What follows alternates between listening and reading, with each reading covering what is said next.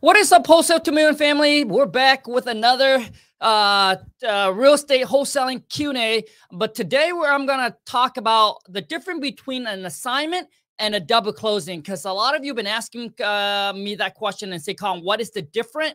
And then when do I double close? And then when do I assign? So I'm going to answer in this video.